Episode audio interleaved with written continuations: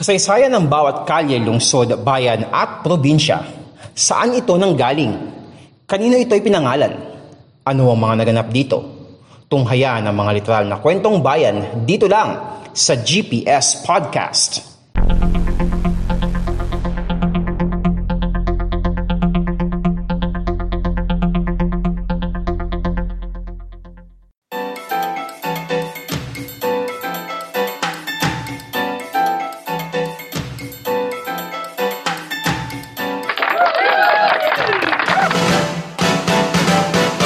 What is up mga kapodcast? Ito ang podcast show na literal na kwentong bayan, ang GPS Podcast. Isang oras at 45 minuto ang flight mula Maynila patungong Lagindingan Airport sa Misamis Oriental. At mula naman sa Lagindingan Airport, isang oras at 15 minuto naman ang biyahe by land para marating ang susunod nating destinasyon. Ang lungsod na ito sa rehiyon ng Northern Mindanao ay binansagang City of Majestic Waterfalls dahil sa dami ng mga talon na kapag nakita mo ay mafo-falls in love ka talaga. Lalo na sa isang talon doon na bukod tangi talaga ang ganda. Kaya naman mga kapodcast, adto na ta sa Dakbayan sa Iligan.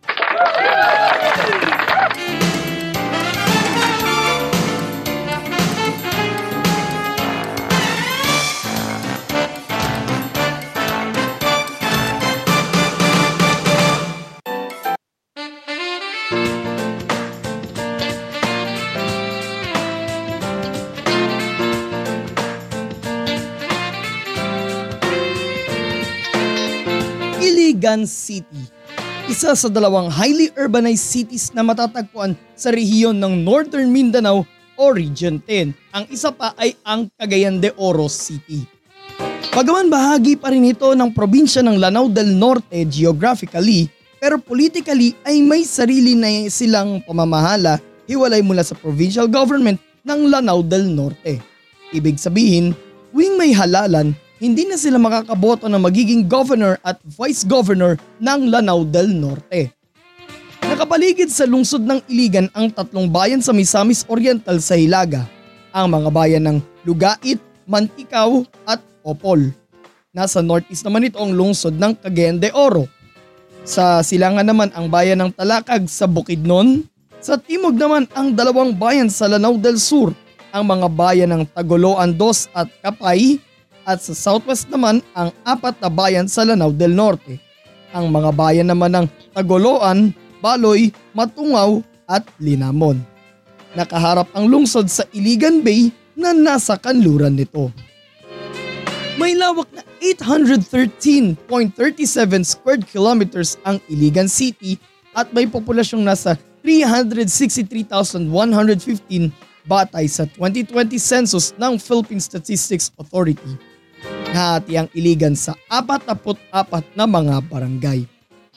Cebuanong pangunahing wika ng mga taga-Iligan. Bukod pa riyan, may mga locals rin na nagsasalita ng Maranao, Binukid at Tagalog. Ano nga ba itong Binukid mga kapodcast? Isa sa mga wika ng mga taga Bukidnon at ng halos kabuuan ng Northern Mindanao. Majority ng mga Iliganon ay mga Katoliko habang ang mga Muslim naman doon ang siyang pinakamalaking minority sa lungsod. Kasama ng Cagayan de Oro, bahagi rin ang Iligan ng tinatawag na Cagayan de Oro Iligan Corridor, ang fastest developing area sa buong Northern Mindanao. Ang Iligan rin ang major exporter at producer ng ilan sa mga pananim tulad ng saging, nyog, mais at kape. Kilala rin ang Iligan bilang Industrial Center of the South dahil dito matatagpuan ng ilan sa mga malalaking industries sa Mindanao. Nandito ang pinakamalaking planta ng semento sa Mindanao at ang pinakamalaking steel plant sa bansa, ang National Steel Corporation na binuksan noong 1962 at kilala ngayon bilang Global Steelworks Infrastructures Incorporated. Ang iconic na Maria Cristina Falls ang nagpapagana sa Agus 6 Hydroelectric Plant ng National Power Corporation o NAPOCOR. dito nagmumula ang supply ng kuryente sa 70% ng buong Mindanao.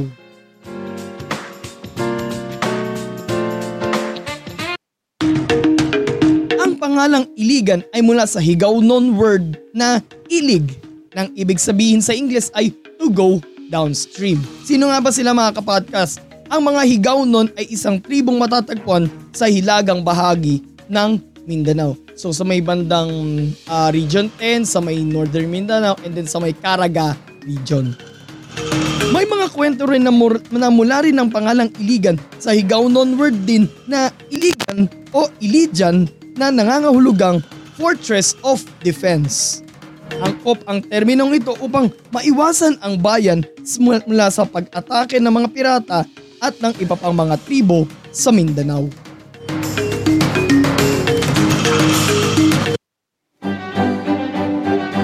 Nagsimula ang lungsod ngayon ng Iligan bilang isang village noon na tinawag na Bayug. Ang village na ito ay matatagpuan 4 na kilometro mula sa kasalukuyang poblasyon. Ito ang isa sa mga unang pamayanan ng mga mandaragat. Noong huling bahagi ng 16th century nang magsimulang magsidatingan doon ang mga Bisaya na mula sa isla ng Panglao doon sa Bohol.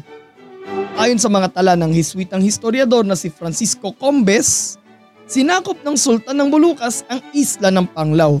Itong nagkulak sa kanilang lumikas patungong dapitan na ngayon ay isa ng lungsod sa probinsya ng Zamboanga del Norte. Sa dapitan, winelcome ni Dato Pagbuaya ng Panglao ang hukbo ni Miguel Lopez de Legazpi noong 1565. Ang anak naman ni Dato Pagbuaya na si Manook na nabautisman sa pananampalatayang kristyano bilang si Pedro Manuel Manook ay dumating sa bayog at ginawa niya itong isa sa mga unang pamayan ng Kristiyano sa bansa. Kahit na nakakaligtas sila mula sa pananalakay ng mga pirata at mga Moro mula sa Lanao, mula sa Lake Lanao, lumipat ang mga katutubo mula Bayog patungo sa isang lugar na itinatag ng mga Agustino Recoletos noong 1609, ang Iligan. Ito ang pinakamatandang bayan sa buong Northern Mindanao.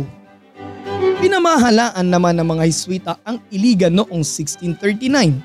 Ang Iligan ang nagsisilbing base ng mga operasyon ng mga Espanyol upang masakop at mapasailalim sa Kristyanismo ang Lake Lanao.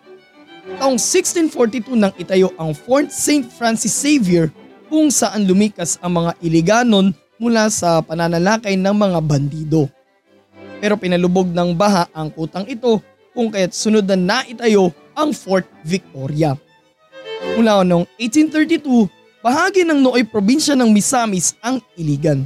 Subalit wala silang independent religious administration dahil ang kanilang diocese ay matatagpuan pa noon sa bayan ng Misamis na ngayon ay kilala na bilang lungsod ng Ozamis sa Misamis Occidental. Nang lumubog ang dating poblasyon, muling nagtayo ng kuta ang nooy gobernador Silio ng Iligan na si Don Rehimi, Remigio Cabili noong 1850 at inilipat ang poblasyon ng Iligan sa kasalukuyan nitong lokasyon. Taong 1895 nang dumating sa Iligan ang 5,000 tauhan ni General Gonzales Parado.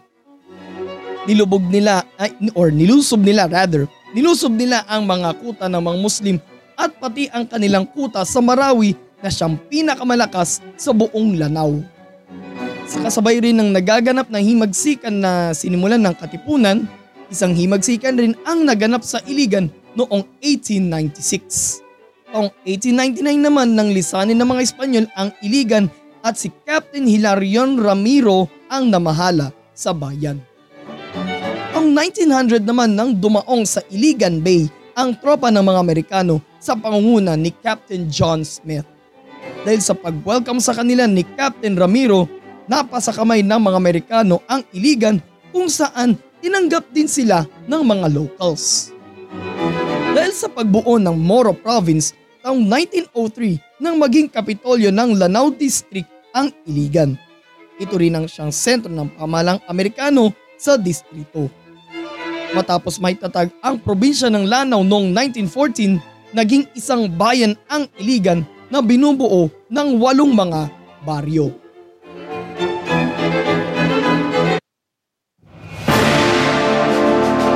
5, 1942 nang sinakop ng mga Hapon ang Iligan.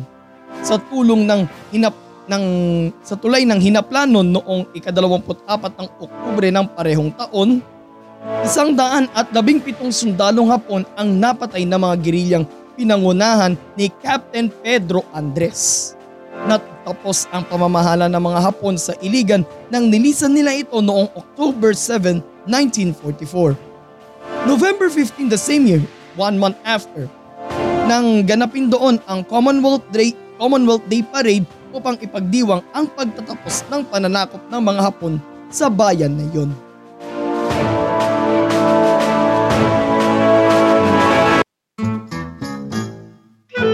June 16, 1950 nang maging isang lungsod ang Iligan via Republic Act No. 525.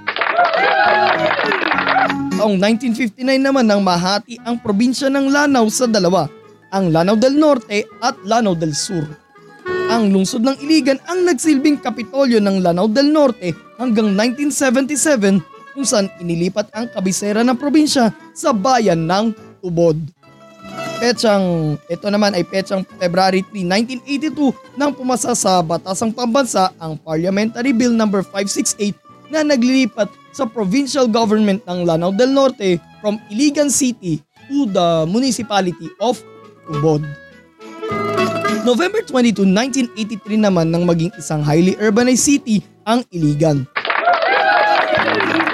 October 20, 2009 naman nang aprobahan ni Nooy Pangulong Gloria Macapagal Arroyo ang Republic Act No. 9724 na humihiwalay sa Iligan sa 1st Legislative District ng Lanao del Norte.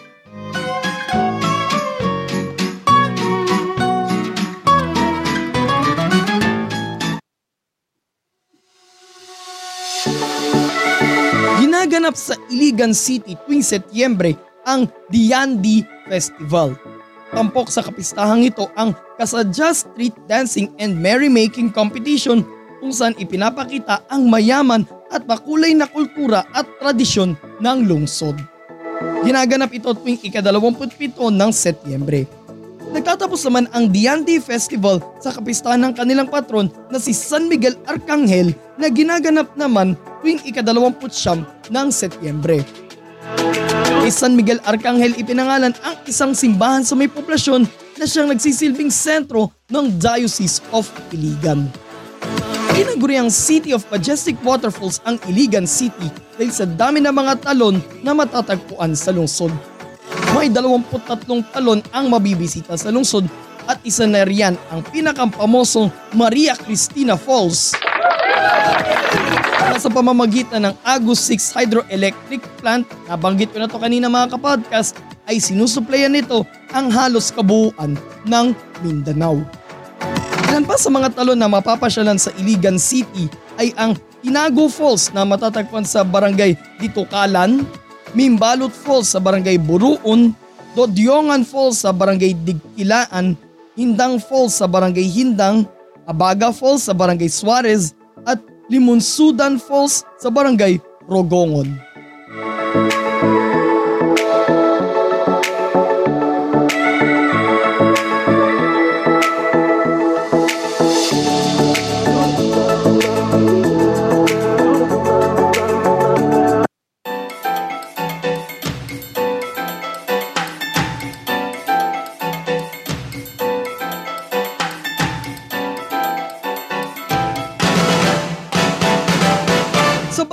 Lugar na nafe-feature natin dito sa GPS Podcast, karamihan dito ay napag-uugnay ng yaman ng kasaysayan at ganda ng tanawin at kalikasan. Sa kaso naman ng Iligan City, dumagdag pa sa kagandahan ng lungsod ang mayaman at makulay nitong kultura. Hindi lang dahil sa mga waterfalls matatagpuan dito, pero babalik-balikan mo talaga ang napakagandang lungsod na ito sa bahaging iyon ng Mindanao. More episodes coming your way so please follow us on our social media accounts Facebook, Instagram, and TikTok, Podcast Demands at mag-subscribe po, kayo sa ating YouTube channel na Podcast Demands and don't forget to click the notification bell button. At papapakinggan nyo po ng libre ang GPS Podcast sa Spotify, Pocket Cast, Google Podcast, Red Circle, sa Apple Podcast at sa Podvine. Ito po si Mans at ito ang podcast show na literal na kwentong bayan, ang GPS Podcast. God bless everyone. God bless the Philippines. Purihin po ang Panginoon. Daghang salamat mga kapodcast.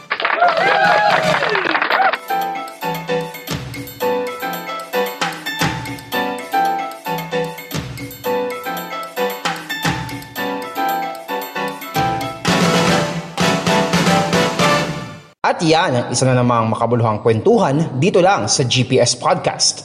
Walang chismisan, kwentuhan lang.